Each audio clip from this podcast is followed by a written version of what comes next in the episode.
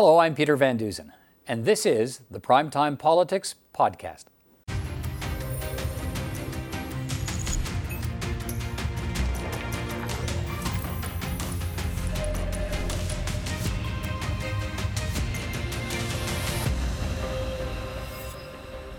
On our program tonight, the government's coronavirus evacuation plan for Canadians in China takes shape and includes a two week quarantine at a Canadian military base when the Canadians do return home. We'll have the latest from the government and health officials. The Green Party launches its leadership race with rules it hopes will attract a wide variety of candidates, while the Conservative contest raises prospects of a coronation. More on both contests coming up. Longtime Quebec Senator Serge Joyal takes mandatory retirement from the upper chamber and leaves with a candid assessment of the changes to the Senate. And our panel of parliamentary journalists on Canada's bid for a seat on the UN Security Council, leadership races, and a government under fire over the notion of licensing media. But we'll begin tonight with the latest information on Canada's plan to evacuate Canadians from coronavirus affected areas of China. Federal health officials held a news conference today to update the plan. Here's what we know.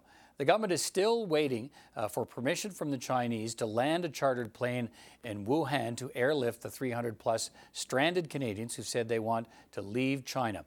Now, the government says that it's got approval from the Chinese to carry out the airlift, just not a slot for when that can happen. And the government has an option to charter a second plane if needed. Once they do return to Canada, the evacuees will spend two weeks in a quarantine at the Canadian Forces Base in Trenton, Ontario. In a moment, I'll speak with Canada's Minister of Health, but first, here's the Minister of Foreign Affairs, Francois Philippe Champagne. Once the plane is in position on its way to uh, Hanoi, and when the plane departs from China, we'll give you all the updates and we will give you also the exact number of people on the manifest. I just want to make sure that the manifest is completed, and we're doing that as we speak. Patty Hajdu, who is Canada's Minister of Health, and she is with me now in our studios to give us uh, the latest on the government's plans to deal with this uh, coronavirus outbreak and to get those Canadians uh, in China back home. Good to see you again. Nice to see you. Thanks for being here. So let's start there. Where are you as a government in the process of, of trying to repatriate these Canadians uh, and get them back to this country? So uh, we're uh, moving along. We've secured a plane, as you know. We have uh, confirmation from the Chinese authorities that we can land the plane in Wuhan. Now we're just waiting for a time slot to actually be able to begin the process of uh, boarding. And uh, in the meantime, consular services are working with the families in Wuhan and, and the region to make sure that they understand uh, what their obligations on their end will be, including getting to the airport, figuring out what assistance they'll need for that, and understanding what kind kinds of documentation they'll need on the, on the Chinese side. Are, are we talking a matter of hours ambitiously here? Or are we talking still days? Well, it's hard to predict uh, because w- it really largely rests in, in the control of the Chinese government right now. The Wuhan airport, as you know, is completely shut down for any mm-hmm. commercial flights, and they are still using it to receive um, medical supplies and other supplies that they're running low of in the city. So we're working within their timeline, obviously, as quickly as possible is our preference. Okay. Um, I mean, try and walk me through a little bit. Why is the approval process taking so long? You're waiting on the Chinese, but what, what what's involved in that? Explain to people watching who think like, why isn't this getting done? Mm-hmm. Well, obviously, uh, first of all, we had to figure out where we could station our crew, and so we've been able to secure permission from uh, Vietnam to, mm-hmm. to be able to depart from Hanoi. So that's a lot closer, so that we can actually be ready to go when Wuhan says there is a slot. As I mentioned, uh, the Chinese authorities have indicated to us that uh, the airspace is very congested right now. They've uh, listen. This is a city that's fully quarantined. What that means is that supplies are not easily uh, flowing in and out of the city. Uh, there is a great need for emergency supplies, and so there's a lot of activity. And it's really about finding the slot where Canadian, uh, where the Canadians can land the plane and mm-hmm. actually start the rep- repatriation. But other countries have been able to do that, and so was were, was were we a little slow out of the gate in terms of, of getting on this? Uh, and, well, and trying to find a plane, get it on standby, waiting to see. I know there was questions in the beginning of how many Canadians would actually want to be evacuated, but uh, even without knowing what that final number uh, was going to be, uh, wouldn't it have been prudent to put a plane on standby and be ready to go? Well, I would dispute that because, in fact, we didn't think we had that many Canadians who wanted to leave. So we were looking at relationships with uh, other allied countries that were in the process of doing a uh, repatriation process to see if we could uh, place Canadians that had indicated they wanted to leave on those planes. But as I and my colleagues began to speak about the need for people in the region to register with the Global Affairs Consulate Services, the numbers went up dramatically. As a matter of fact, 100 in one day. So we went from 63 Canadians in Wuhan or the Hubei region that were saying they needed some assistance in some form or another, not all wanting to leave, to 163 overnight. And that's when we realized we're going to need to secure a plane. And so these pieces have been in play for the last several days. On the domestic side, which is the side that I'm more responsible right. for, that's the planning that we've been you know we've been taking this time actually to put together a plan to make sure we can receive the Canadians safely. And they're going to be received at CFB Trenton. They're going to be quarantined for 14 days. Um, I guess some people wonder why do they need to be put into quarantine at CFB Trenton if they're. my understanding is at this point they're showing no symptoms. That's right. Those Canadians in Wuhan, uh, why couldn't they be put in isolation at home? Well, what we know is that you uh, can still be ill and be asymptomatic. So, to be perfectly safe, we have decided to quarantine people from the Wuhan region uh, for 14 days. Wuhan is the epicenter of the outbreak. Uh, in fact, the majority of infection takes place in the area around Wuhan and in the Hubei province. And uh, for an abundance of caution, uh, for theirs and for the safety of all other Canadians, 14 day quarantine is appropriate. And what is that going to look like? Uh, so that's why Trenton, What are they facing at Trenton? So Trenton was selected because it does have the capacity to house that number of people in individual apartment like settings, if you will. The rooms are comfortable, but they are private. And so we can actually keep people separate, but we can also support them with their needs. We'll have staff on site from uh, public health staff, uh, other medical professionals, as well as mental health staff and social supports for all of the people returning. You have to remember that people are returning in some cases who haven't been living in Canada for a while. They might be students or they might be on a contract working in China. So all of that will need to get sorted out. And this has been a very traumatic traumatic experience for them. They've been essentially locked down in a city for quite some time without any certainty about whether or not they're going to be able to meet their own basic needs mm. in Wuhan, never mind once they return to Canada getting sorted out in their in their in their lives. The U.S. has declared a health emergency and banned entry to uh, any foreigners who've traveled to China in the past two weeks. New Zealand, Australia, eight other countries have done the same. Canada's not doing that, and you explained today why not. Well, first of all, the World Health Organization has actually said that travel uh, restrictions in terms of increased border restrictions is not actually helpful in terms of containing the virus, and it actually can add to, um, and it actually can add to the, the, challenges around communication and transmission of information for countries. So if you imagine that, uh, you know, you stop, uh, you stop uh, sort of relationships with countries mm-hmm. through border security measures that are excessive, it actually gets harder to actually share share information and share goods and services that might be needed to contain the virus. Uh, secondly, we have a very thorough screening process at the airports. We have, uh, for the entire region of Hubei, we have an additional question on the kiosk. We've got public health professionals partnered with CBSA.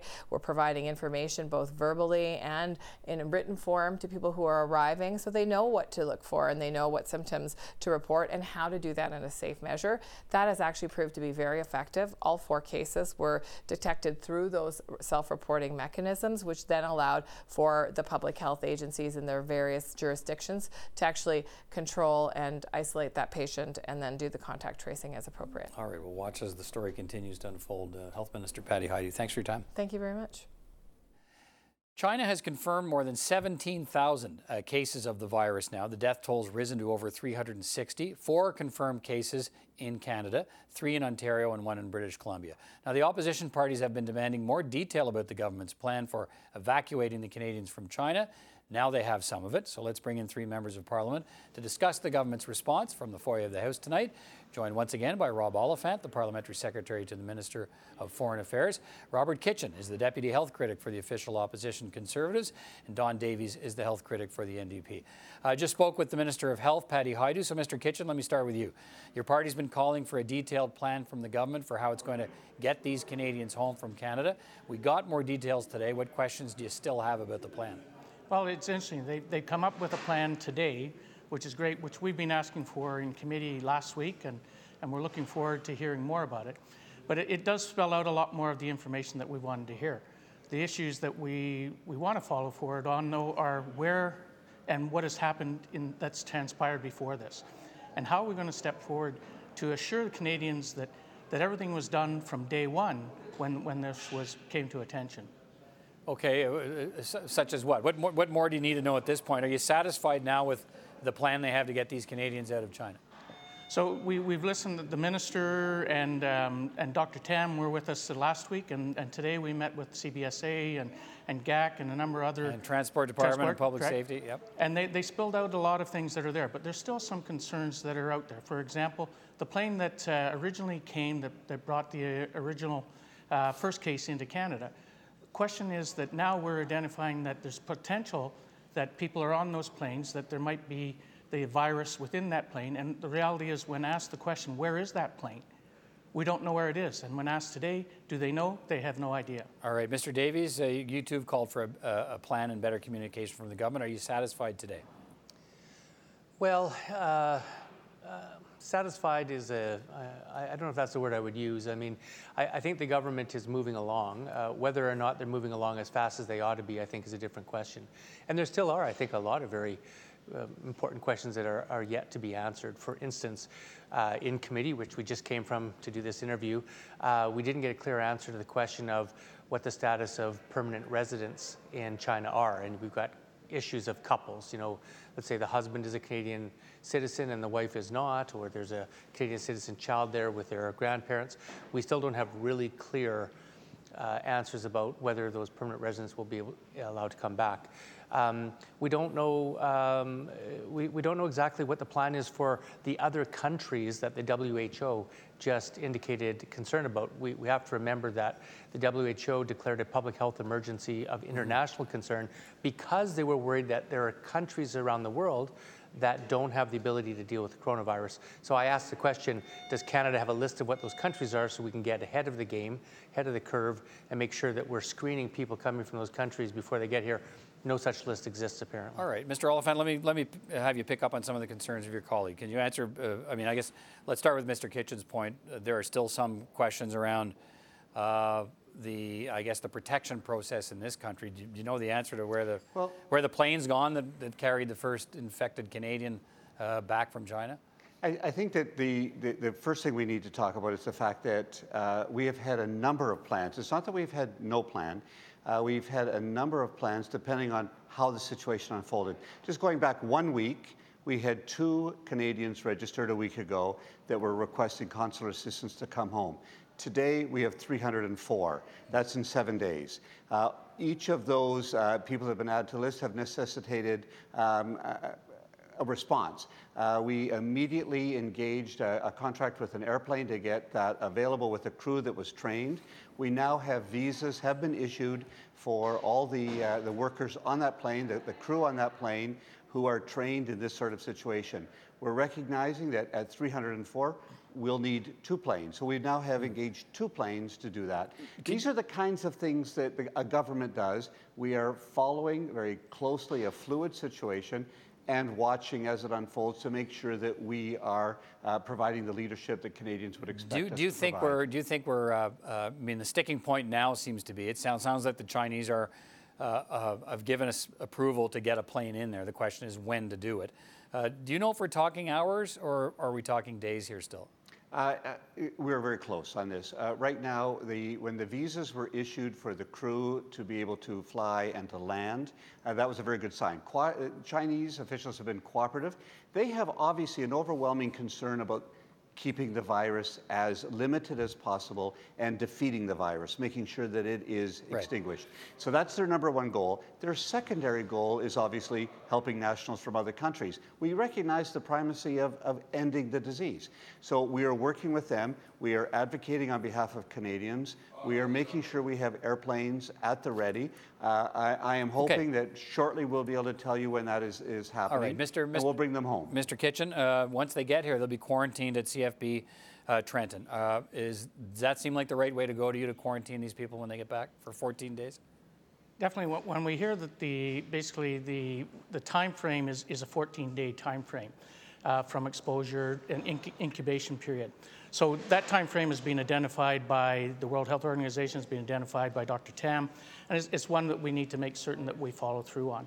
Uh, basically, and, as we hear, and what we've heard today, with the plane leaving China or in Vietnam right now, into into China, picking up the uh, the evacuees, flying them back, uh, stopping in uh, Vancouver, uh, not taking them, deboarding them, and then refueling the plane, then flying them into to Trenton right. is a, a, tremendous thing. You know, you, we're trying to put them in a place where throughout that flight that they're being looked after, which is important to do to not only make certain that a when they get on the plane that they, they aren't showing signs and symptoms as they progress it's a fantastic idea where we see them they have an isolation room on the plane from what we understand this is great things and, and as we've indicated, this is a, is a disease that is transpiring as we go. How long it'll be and how far it'll go, whether it'll be a month, whether it'll be two months, right. It, okay. it's hard to see. Uh, the time is kind of short for us tonight, so Mr. Davies, let me, let me end with you here. The, the, so the, the, the, the, notion of the quarantine and the plan for the quarantine, you've uh, heard about that. I think you were talking to health officials a bit, or the foreign affairs people about some of that at committee today, maybe. Uh, are you satisfied with that plan to put these people in isolation for 14 days? Uh, well, in a word, yes. Um, I think that uh, there's no doubt that they have to be quarantined for 14 days, but there's, there's, still yet further information we need. For instance, I asked the question, what is the government's position on asymptomatic transmission? In other words, uh, does, does the Canadian government, are they assuming that people can or they cannot transmit this virus when they're asymptomatic? Heard crickets uh, from, from committee. You know, sometimes I learn more sitting here than I do at committee. Mr. Oliphant said he's sending two planes. I asked that question in committee. They couldn't say how many planes are, they were sending or well, when. they have one so. for sure, and they've got a, yeah. Mr. Oliphant. Yeah. One for sure, yeah. but uh, very quick final yeah. question to answer for you, uh, Mr. Oliphant, on that. Well, the, the reality is we won't even know how many people will get on board because China will not allow anyone with symptoms to get on the plane. Right. So they're going to be screened. So could, they're going to be screened there by the Chinese, then screened by the Canadians. And, and we yes, and, and we'll have a second plane ready if we need it. And that's what we're trying to do. And, and the situation is fluid. Uh, they will be taken care of, and Canadians at home will be safe. We have those two goals making sure that Canadians at home are safe and making sure that Canadians get to get home. All right, gentlemen, it's a fast moving story. Appreciate your input tonight, and we'll uh, stay on top of it. Thank you all. Thank, Thank you. you, Peter.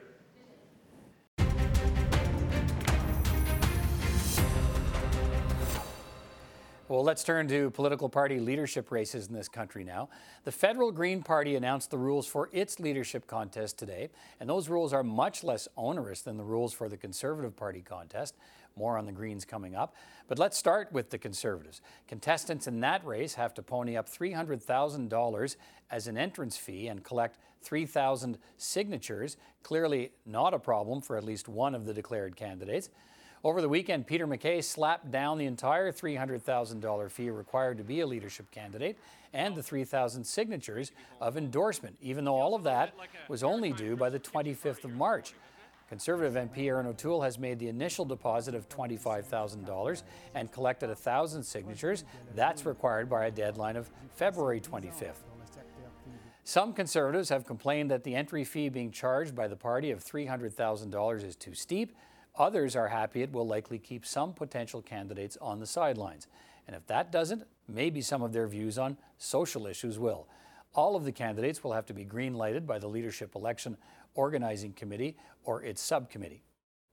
Former MP, Cabinet Minister, and Deputy Leader Lisa Raitt is the co chair of the uh, Leadership Election Organizing Committee for the Conservatives. She joins me now from her office in Toronto, where she's just started her new job as Vice Chair of Global Investment Banking with CIBC. Lisa Raitt, good to see you again, and congratulations on the new job.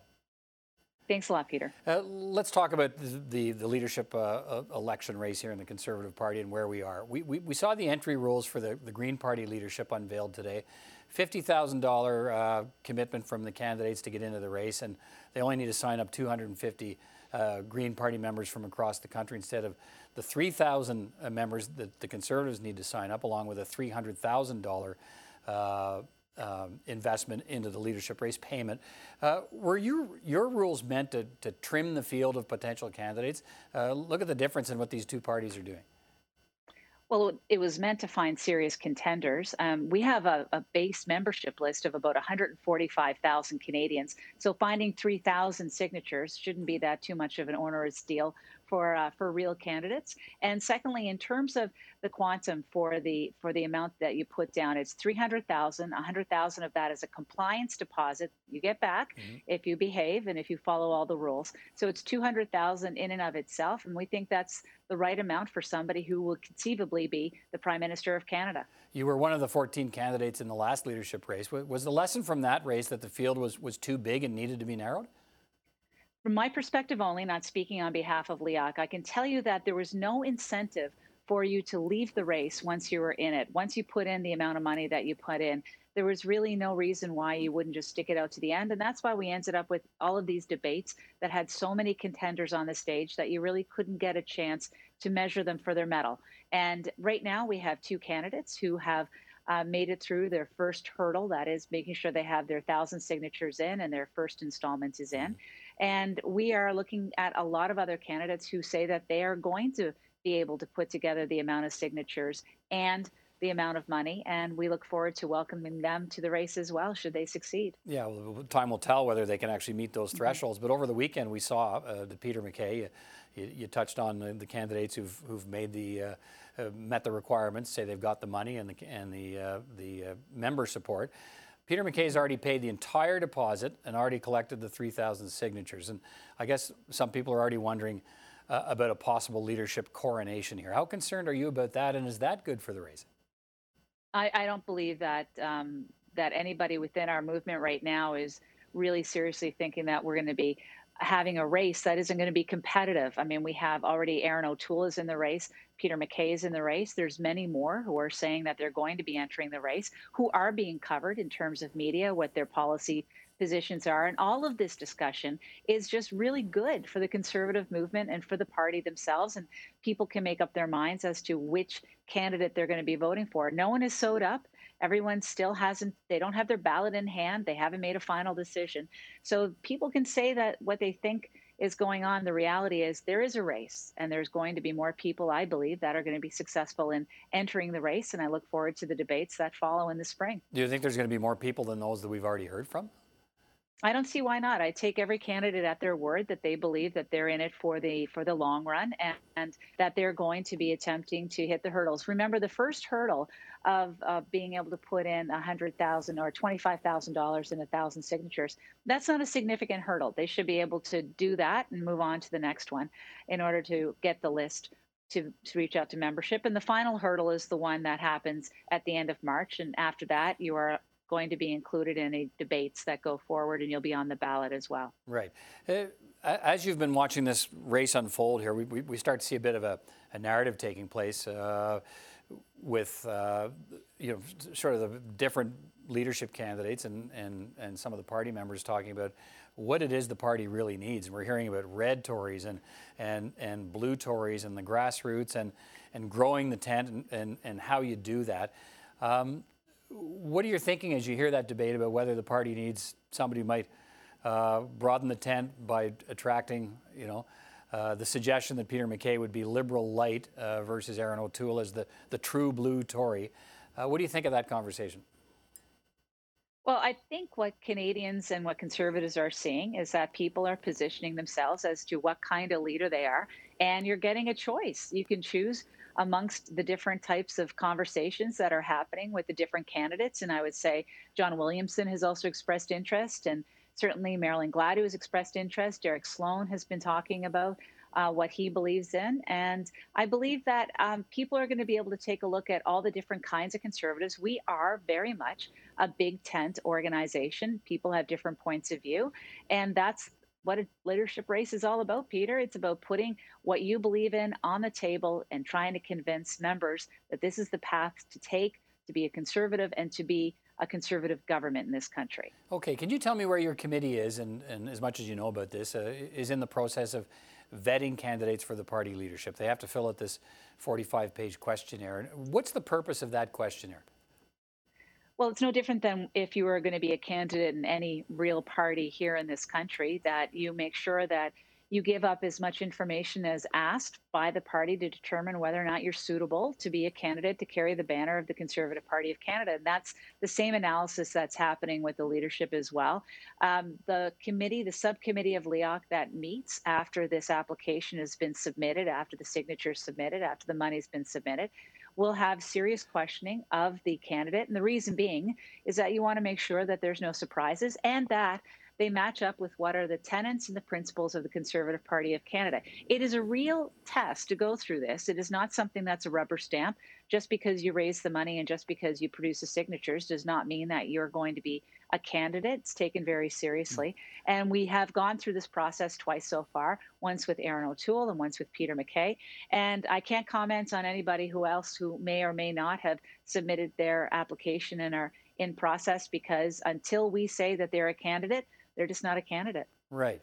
Uh, okay. Uh, so uh, we do have Mr. Décarie from Quebec who says he wants to be a candidate, and you know his comments from a couple of weeks ago that uh, being gay is a choice, and that if he's prime minister, he'll reopen the same-sex marriage discussion with a view to making marriage once again the exclusive domain of, of a man and a woman. Uh, uh, you know, I don't know if I guess you're saying he hasn't gone through the vetting process yet. Has hasn't been questioned if that's true. Uh, but on the face of it, the comments he's already made don't they exclude him because those are at odds with party policy? Well, that's going to be a decision of the subcommittee of LEOC who does the testing. They they ask serious questions of the candidates. They determine whether or not they have all the information they need to make a decision. And the, this this committee isn't about screening potentially to get rid of people in the race. That's not what it's about. It's to make sure that the candidates that put forward adhere to the Constitution and the principles and they line up with the values of conservatives. So it's that kind of a check. It's not an attempt to try to find that gotcha moment that somebody should not be a member of the race. It really is to tease out and make sure that we all understand that as the leader of the conservatives, you're going to be upholding the Constitution and what it means. And there's more than one person on this committee, Peter. Mm-hmm. So that means there's going to be a variety of opinions on it. And I would leave it to the committee to have any discussions on the interpretation of the Constitution and, and comments that are made in but, the application. But on, but on, the face of it, if Mr. Décarie was to repeat those comments in an interview after filling out this questionnaire and, and repeat what he said in public to this uh, subcommittee, wouldn't that disqualify him? I'm not going to prejudice what the committee is going to be deciding. If and when they have an application of any of the other candidates in front of them. It's really tenuous to, to try to figure out what's going to happen with the committee. It's I believe that it's their decision. They're the ones that are going to be face to face with anybody who fills out the application, and they'll be making the determination. So I'm not going to say what they may or may not think in a hypothetical. I'm going to let them do their do their work that they've been asked to do by National Con- Council of Conservatives. All right, uh, Lisa Raitt, always good to talk to you. Thanks for your time today, and uh, we'll get a chance to talk again. Appreciate it. You bet. Thanks, Peter.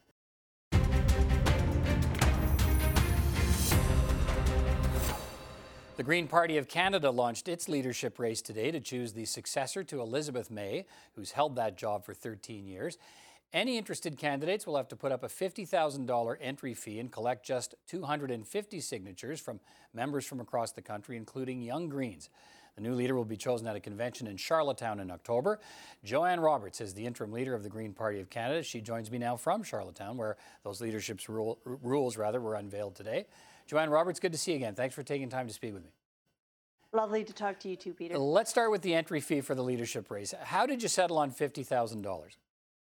Well, I want to point out that that's not all at once. That it's $10,000 when a person enters the race, and then they have up to six months to raise the other 40,000. And we did that specifically because we do understand that fundraising is a, a part of what uh, a leader does of a national federal party, but also because we want to see the financial resources of party members supporting candidates. But we didn't want to make it too high at the beginning because we have a number of people who will be interested in this race who may have a provincial base or a regional base, and they'll need to get into the race and then um, be able to build that national base. So we've said $10,000 to enter the race, and then you have up to six months to reach what we call the second phase, so the other 40,000. Right. So when you compare that, look at the, the conservatives are charging their candidates uh, $200,000 plus another 100,000, uh, which is basically a, a, a, good behavior charge, and you get that money yeah. back if, if everything goes well. But it's $300,000 you need to come up with. Uh, that's a big difference between these two parties. What would you say about that? And I think it tells you what we're looking for, right? Uh, I think by putting $300,000 in place, uh, the Conservatives have said you have to have fairly wealthy friends, uh, or at least a very wealthy network. What we have said is we feel this is modest, but it, it proves that you're serious about getting into this race. It also says you have to reach out to the party. Greens are generous. I don't think any serious candidate will have trouble raising $50,000 over time. But we want to have a diverse, broad, equity seeking range of candidates. And in order to do that, we needed to position our fee uh, in such a place that it did not leave out people with who may not have uh, you know wealthy friends or immediate national networks. Um, it is important to build a national network, uh, but I think we're saying we want a wide net, not just two or three people. I think so far it's six candidates have expressed interest in seeking the leadership. Um, let me ask you what it is you think the Green Party will be looking for in, in a new leader uh, to take over from Elizabeth May, who's been there for 13 years. Yeah, it. I think we are looking for many of the things that have made Elizabeth May such an amazing leader, but we're also saying we want to hear what these new contestants bring to the race in terms of passion and vision and the ability to inspire. I think it is the key element in a new leader, uh, something that Elizabeth had in spades, and that is the ability to inspire. And um, so we're looking for uh, contestants to come into the race who say, hmm, I have a vision and I want to share it, and I want a lot of people to hear it. Um, and I think that'll be an exciting time. We will also see a race, we're already seeing this, that'll be much more collaborative than we've seen from other parties because it's a it's a ranked ballot, it's a one member, one vote. So there's value in working together. Uh, let me finish on this. We've, we've, we've seen in the conservative race, uh, it's been as much uh, about uh, who hasn't entered that race as, as who has entered the race. And, I, I'm, I, you know, I'm guessing what do you think that says about where we are in, in the, in the process today uh, and what it is exactly that people who seek the leadership of a party are actually going for and, and what exactly you get when you lead a political party in this country. Um, I mean, how concerned are you about the candidates who might not be interested just because of the way politics is and the amount of time it takes to do the job? I think that's a very sad thing for politics. Uh, that uh, people are seeing it as something that is negative and uh, something that is not collaborative. I hope that someone who's seeking the green leadership is someone who says, uh, um, activism is great to a point, but we're not going to see change on the climate front without political involvement. We want to be, we're here in PEI. And in PEI, they're doing politics differently. They're moving the needle on climate because they have a green official opposition. And I think that should inspire someone to take on our federal green leadership. All right, Jo-Ann Roberts, thanks for your time today, and we'll keep an eye on the race as it un- unfolds here in the next number of months. Take care. Bye bye.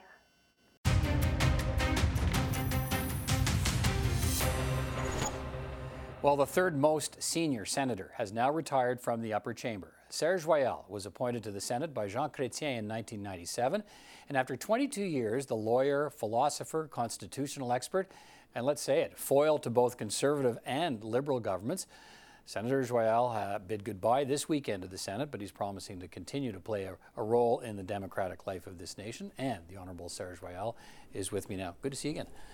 Thanks for being here. So, pleasure, uh, Peter you, uh, as, as per the Senate rules, you've reached the age of 75, yeah. and so your appointment to the Senate expires.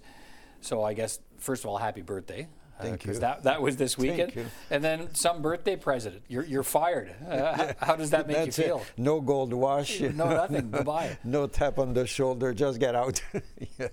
But, you know, I mean, it's part of the. I knew the rule, of course, for a long time, and I knew that it would be coming. It's not as if it was a surprise.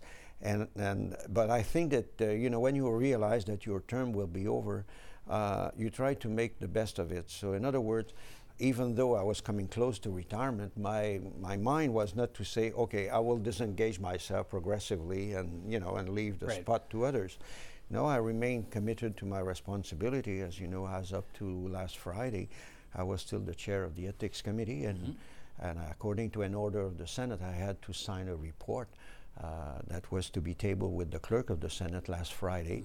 So it was my last gesture. This involved the future of, of Senator Beyak. Exactly, and it was a very serious report. We uh, we spent four days on that report, hearing witnesses and deliberating and thinking about what would be the best course for her and for the Senate. And what did you conclude? What, what's your well, we recommendation? conclude that uh, for the time being, Senator Beyak uh, need to be suspended to continue her training, and according to her own lawyer's uh, letter, uh, she expressed the will to continue the need, you know, for training, so that she had a better grasp of what's the Aboriginal history and background in this country. Which are the postings she put on her website and so Exactly, because there were five letters that uh, were concluded to be of racist tone by the Senate ethics officer, and Senator Beyak was requested to remove those letters from her sites. So she, she's out. She would be out again then for uh, for this, this current parliament I, again. I, ho- I know there Okay. is no fixed date. Uh, it is for Senator Beyak uh, to have the opportunity to have the training and uh, to have a report from her trainer that she has satisfied the various objectives of that training program and that the SEO report to the committee. So it is, in fact, on the responsibility of Senator Beyak to take seriously what the Senate has requested her to do and what she is willing to do, so that as soon as she has completed that course of action, the Senate could be informed that uh, that has been achieved and that Sir Senator Beyak would resume her seats. So it's not a, uh, a sanction uh, that is fixed to a you know determined period of time. It is for her to commit herself to do that. Right. I mean, you had to retire because the Senate rules say you know they have mandatory retirement at the age of 75. Do you think that should be changed? I mean, are you ready to go? Well, I'm not ready to go. I mean, uh, in a way that you know, I'm still my mind. I'm still very committed, as you know. I, I remain at the job up to the last minute, and uh, I still have touch wood, good health, uh, and uh, you know, I'm very passionate about Canada and the challenges that you know countries has to face, and uh, on the basis of the experience, and I should say the wisdom also that uh, you uh, you accumulate through the years. The Right, but is, manda- is mandatory retirement for senators at 75? well, you see, I mean, it's a, you- it's a you- massive But constitutional you know, Peter, issue. you have to understand that the retirement age was was, uh, was determined in 1965. In in those uh, days, the average uh, age for women and men for men was uh, 72, 73, and for women uh, one year or, or so later. We're all living longer now. So yeah, so now 50 years later, I mean 50 years later, um, men's live up to 81 and women e- 82, uh, which is the average. So it means that there are some who will live much uh, longer than that. And it's a question of commitment too. I think that uh, if you're there just to sit there because you have nowhere else to go, well, I think that it's better to leave the place. But if you have a strong commitment to the institution, as I did myself, you know, last year I was chair of Legal and Constitutional Right. Affairs Committee, I was vice chair of Rules, I'm chair of, uh, of uh, Ethics. So if I would be sloppy on my work, I think my colleague would have said, uh, Serge, uh, you know, Time to go. you know, let let let's let your seat to someone else. But I I kept the trust of my colleagues uh, all those years, and as I say, the uh, the experience and the perspective and the knowledge that you get from the country. Right, but you're not you're, are you you're not suggesting they should reopen the the man, are you? No, I think that it's part it is of what the, it it's the constitutional law, and that law applies as much for the justices of the Supreme Court than it does apply to the senators. So, if we would be reopening the age, it would be essentially on the basis of a charter value. Could you discriminate on the basis of age Hmm. in terms of retirement those days? You remember, Mr. Harper was ready to reopen the retirement age as uh, you know that wa- that is 65 to seven, 67. He was reflecting the fact that people can stay longer now because we're in a different economy. You you've been a staunch defender of rights in your time, both as an MP and as a senator, uh, especially language rights. Um, in the 70s, you, you said you uh, you sued the Pierre Trudeau Yeah, government. Of course I did. I- Mr. Trudeau's father, Right, you know? yeah, yeah. I mean, o- uh, over, over the language of air traffic control in this country. You took the Harper government to court over Senate reform, but you also sided with the Harper government on Yeah. changing the rules of succession to the British throne. Mm-hmm. And you've taken this government to court to, to get it to adopt a French language version of Canada's constitutional documents. How, and this speaks to the reason I'm raising all of this because there's this great debate about whether the Senate's independent and Mm-hmm. so on. Uh, how did you see your role as a senator when it didn't matter to you who was in government or which party? You were a liberal. You're still a liberal, but well, I'm still a liberal. I mean, probably more liberal. but you weren't afraid to take on liberal governments. Not at all. On the contrary, I think I do. I, I do, of course, that in all respects for the responsibility of government. Mr. Trudeau's father had a responsibility for uh, for his government. He uh, he was the one, you know, that introduced the uh, language Official Languages Act in '69, and uh, when his Minister of Justice, then Otto Lang, adopted a regulation prohibiting the use of French in the cockpit, uh, I thought it was totally contrary to the principle of the very act that Mr. Trudeau's government had introduced in Parliament. The same with, uh, you know, the uh, Constitution of 1867, still in English only after uh, 152 years. Uh, so it seems to me that there is, you know, Canada evolves, and government have to take the responsibility at the level of the principle they declare that they would be living to. Let's talk about what you leave behind. A, a Senate that is now, uh, it's now styled as, as much more independent. Uh, do you believe that's true? And that do you believe the changes made by Justin Trudeau have been for the better? Well, there is never a perfect solution to you know any of such issue. There are pros and cons. Mr. Trudeau was to avoid the, uh, I should say, the situation in which Mr. Harper found himself, whereby he could order senators to vote in such a way for such an issue. Uh, and we saw the Duffy, you know, Wallin and Brazeau affair and whatnot. And there was a need to reestablish an arm's length you know, relationship with the government so that the government, the prime minister cannot phone, you know, the Senate and say, you have to go in this direction. Because if, if that is the situation, how can we exercise sober second thought? Sober second thought means that the conclusion might be different than what the government has concluded, what the House of Commons has concluded. So there has to be some kind of an arm's length, you know, Right. I should say distance. But Mr. Trudeau decided that the, the party allegiance is an obstacle to the independence of the Senate. And you don't believe that? I don't think so. I mean, I don't want to put myself as an, ex- I mean, make myself an example, but I am an example of somebody who, for not only t- 23 years, but the 10 years I've been in the House of Commons, where I've been totally independent because I thought that I had arguments, and when my arguments uh, had to be tested in court, and when the court pronounced on those arguments, and the government failed in court, well, I think I'm justified to take those initiatives. Right, but then there's the argument. So you can, you're saying you can be a partisan, appointed as as a partisan, but you can still exercise independent. But Absolutely, But does the record of the Senate show that for all senators? Uh, Well, you know, people would look at it and say, well, no, in a lot of cases, Well, the well- senators just simply rubber stamp. Oh, that's not true at all. Let's take the last bill that we have adopted, I mean, last year, the Access to Information Bill. I don't know if you remember Yeah. that. You know, the justices were compelled to publish all their expenses by the last token with their name, and today with the internet, any crackpot can follow on a, on a justice and go after a justice, and we can live a situa- relive a situation we've known with a, a former justice from the federal court being killed Right. by somebody who was unhappy with the decision. So now that with the internet, if you do that, there are risks to do that, and justices cannot defend themselves. They cannot come here and be questioned by you because they have to remain, as you know, independent and, and, and to remain out of the fray.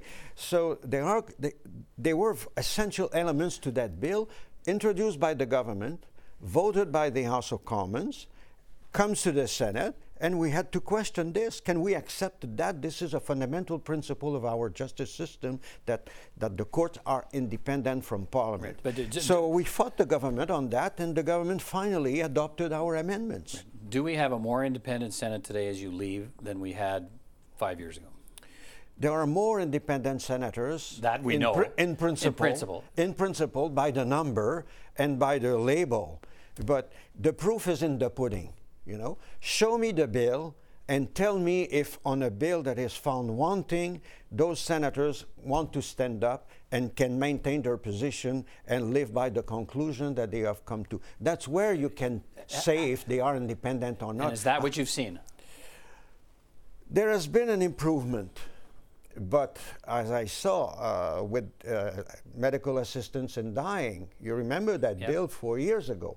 Well, there were less, you know, s- the, the number of independent senators were in smaller number than they are today. But suppose the same issue happens today, okay?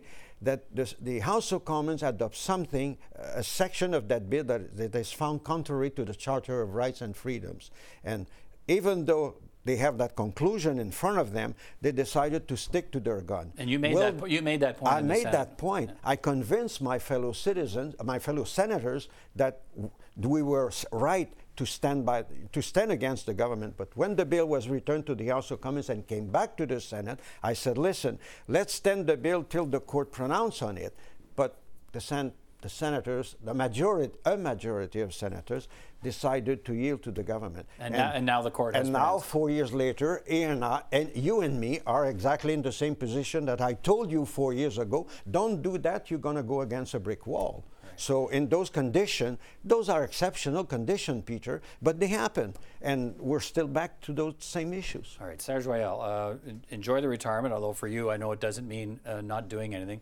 You've got lots of plans to stay busy. I- well- I, know we'll keep hearing from you. Well, I'm still a member of the Liberal Party, you know, so I can challenge the leader, I can challenge the policy. Will I have the freedom to do it if I come to that conclusion. we'll look forward to it. Serge Joyal, always a pleasure. Thanks. Pleasure, Peter, and thank you so much for your welcoming in this studio for all those years. Thank you.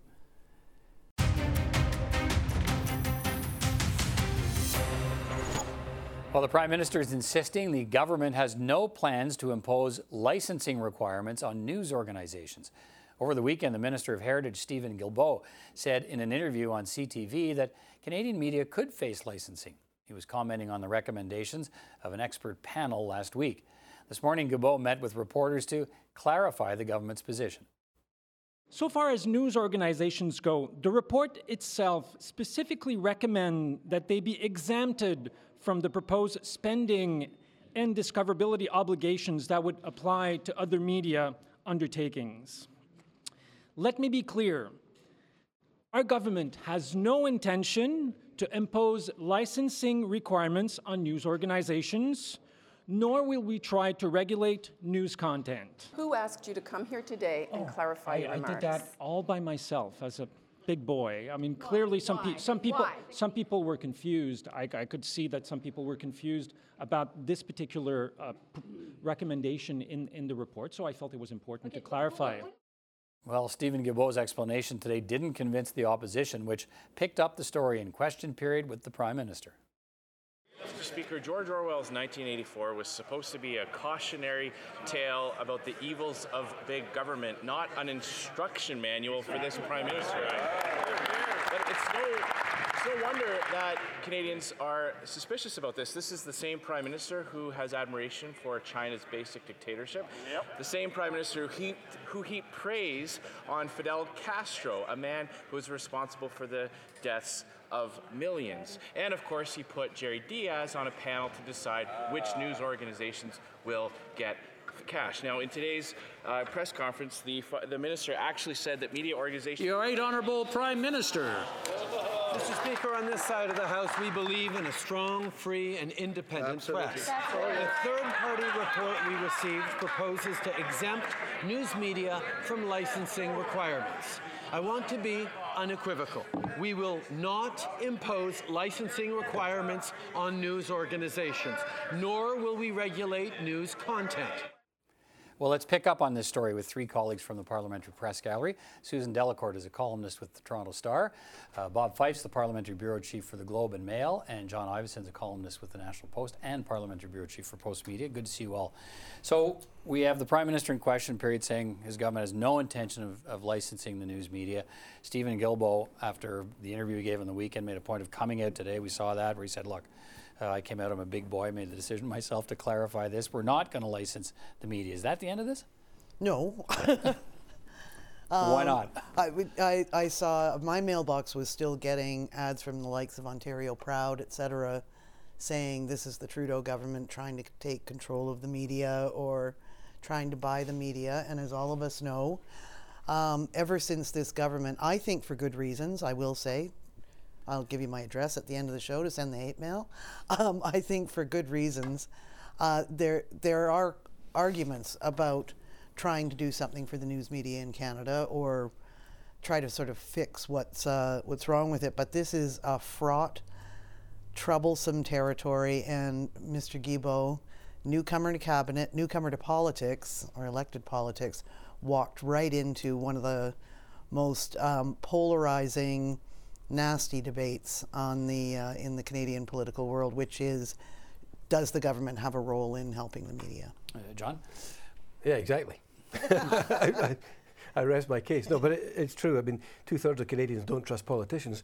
That number rises for conservatives. These conspiracy theories about uh, the government's critics being bought off are out there, and this guy just fueled them. Um, you know, it was a it was a, a, rookie mistake from a rookie minister. Um, obviously, uh, I mean, I agree with Susan that the, the, the, thing that's out there at the moment, the media bailout, is a is a tax credit for companies that hire journalists. Um, without the, without that tax credit, many companies would be uh, in, in, trouble at the moment. But it, obviously, it is uh, a bone of contention for people, and by suggesting you're now going to regulate the media, um, I mean, it, Trudeau stood up and said that the, it, the thing clearly states it's going to exempt news companies. It doesn't. It's not very clear at all. There is an exemption word in, but, used but, in but there. If he, but if he makes that case, if, if, if, if, it seems they're trying to walk this line, Bob, between media versus news, right? There are media companies who don't do news; they do other things. Uh, does that wash with you? Well, first of all, in case of Mr. Guilbeault, he was sort of this rising star in Quebec everybody to watch this guy. He's really smart, and he is, but he's not that smart. Clearly, he, he stepped into it. He's uh, he was deeply embarrassed by it. He didn't like the questions he got from journalists. He kind of got offended that they would ask him the questions that he was backtracking. So I think he's taken a hit, um, and we'll see um, how he performs uh, because we the shine's gone off this guy now. Maybe he's not as smart as he thinks he is, or we think he is. In terms of the whole issue of on the um, policy side, I mean, on the pol- yeah, on the policy side, uh, the government doesn't know where they're going on this, and I don't think anybody does. To be honest, well, we, we, know where they're not going now. Yeah. It's, it's, yeah. it's, wherever right. this re- report recommended. They can't afford to touch this report now. Right. Or I mean, people, people, uh, people do not want government involvement uh, in the media, and the conservatives have jumped on that right from the get-go. Uh, media companies themselves are struggling with how do we get help from the government um, without making it look like, like we're beholden to them. They were beholden to them, and that there are uh, that you know we're, we're, tied to them, and that's a difficult thing. Uh, so somehow we have to work it through it through the tax system. So yeah, so the, so the, the, the questions they were trying to answer, two of them are to me are very legitimate. One of them is the the CBC's role. And this panel recommended that the CBC move away from advertising right. over five years, which I think you know idea. most people would say that that's probably where the CBC should be, not running Family Feud and other programs like it, chasing advertising dollars.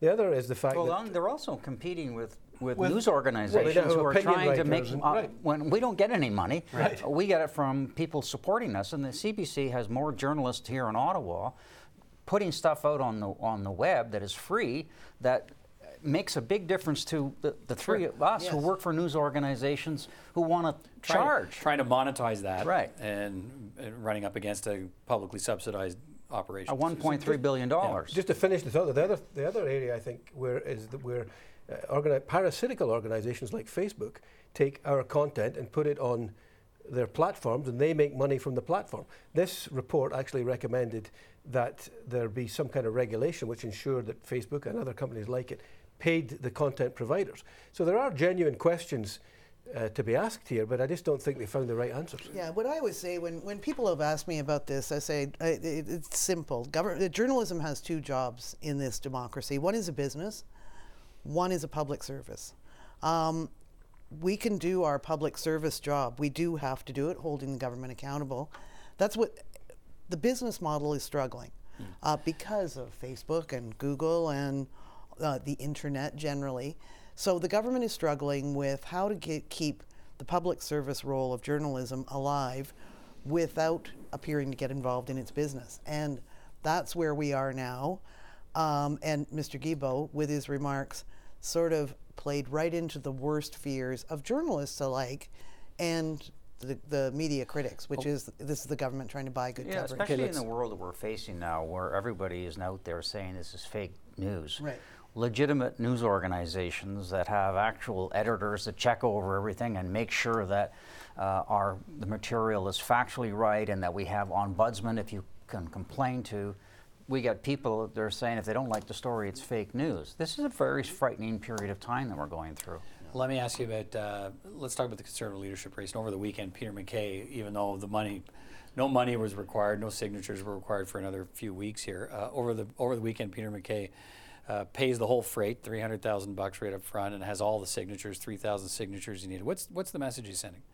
It reminds me of is um, Paul Martin when he uh, entered the leadership race that he was going to win. He showed up with um, all the delegates signed every riding in Canada. Um, it's a show of strength. It's a you know it's it's to intimidate his opponents and say that uh, this is going to be more of a coronation than it is going to be. A Does it work, Bob? Uh, well, uh, it's so far it is working. Um, yeah, you notice that almost every day he's got two or three endorsements. If they're not from uh, conservative MPs, sitting conservative MPs, or ones who are formerly uh, being conservative MPs or had, um, you know, had run for the party. So um, he's he's got a, a, smart strategy here, which is to try to frighten people off with a, I've got the money, you you, and look at the endorsements I'm having all the time. And he's also out there constantly now in, in uh, on the in the Twitter world and social media world, putting uh, you know stuff out. Yeah, he was out, he was out there today, John, uh, actually pulling back a tweet or, or uh, playing down a tweet from his own site, his own verified site from somebody in his campaign, who had uh, criticized Justin Trudeau's $800 expenditure on yoga. Uh, courses and lessons while he was running for the Liberal leadership. Peter MacKay says, "Look, uh, I didn't see it. I don't agree with that. I want to raise the tone of the campaign. So that's not the kind of thing yeah, I that's, want. That's kind of a, a, sign of confidence, I think. I mean, you wouldn't do that if you were pretty nervous about your own performance. I think he, he does feel slightly relaxed, maybe even complacent that he's running away with this. I think we'll still see uh, another candidate or two coming in. I think John Williamson is serious about mm. doing this, and it's not just him and a couple of guys in his riding. He's he's got some serious people who are looking at a campaign whether he could be the guy who could uh, unseat MacKay. But again, another Easterner. There's nobody from the West. Well, he's got to get three hundred thousand dollars too. That's that's tough to get. John to get. John Baird's name keeps, keeps coming, coming up, keeps coming up, uh, but I think he keeps saying no, and everybody around him keeps saying you got to do it. Now, if he came in, that would be a formidable race because he is bilingual. He's a natural politician. He's had many, many senior portfolios as well. He'd give Peter a real run for his money. Okay, let's finish on this. Uh, later in the week, the Prime Minister heads to Africa to try and shore up Canada's uh, bid for a, uh, a, seat on the UN Security Council, temporary seat in 2021, up against uh, Ireland and Norway. Uh, is this bid in trouble? I've uh, I've been assuming that the bid was in trouble for a while now. Um, and what does that mean to Justin Trudeau with all his previous pronouncements about Canada being back if they lose this bid? Yeah, it, it it's it's a difficult one. Ireland and Norway are, are in there, sort of. Uh, we're in far ahead of things. Canada got to it late. You didn't hear a lot about it in the first mandate. It seems like kind of a last ditch bid to show they were serious about what they said, to say we gave it a good try. But I think they must, at least everything I'm hearing, I'm not tied to the United Nations or anything like that, but I'm, I'm hearing that it's not Canada's turn. John? Well, the, the Governor General, when it's getting desperate times, because apparently the Governor General was enlisted to uh, whisper in the ear of uh, visiting new ambassadors. Um, Trudeau going to Africa suggests, you know, it's not as if there are not important things going on elsewhere in the world. But there are 54 African countries out of 190. Some of them are French speaking. So you would think that Canada might have an advantage there. And Canada does spend quite a lot of money in, uh, in, in Africa. The, um, I think it was the Foreign Affairs Minister was saying we've spent 1.6 billion dollars in Mali over the last mm. few years. But with the, yeah, with but the, we've, with the Irish, we've largely ignored Africa. And our development, and our development budget our is down around 0.3 and joke. Ireland's committed to get to 0.7, right. which is the UN standard. My, my, Norway's at one. Norway's is will is guaranteed. guaranteed. Ireland's probably going to beat Canada easily. I mean, look at what the problems we have. China's mad at us. Uh, we've done very little in Africa, and a lot of Africans have complained about that Saudi Arabia is mad at us. So what do you think those Arab countries are going to do? Um, we have we have no presence at all in South America. That's just been forgotten. So I think we're going to have a very very difficult time winning this, and it's going to look very bad for the prime minister because he made a big deal when Stephen Harper lost the UN seat. Well, you let us in, we're going to get that seat back because Canada's back. Maybe not just yet. We'll, Yeah. we'll see what Yeah. happens. Thank you all. Thank Cheers. you. Well, that's all for another edition of Primetime Politics on CPAC, the cable public affairs channel. I'm Peter Van Dusen in Ottawa. Thanks for watching.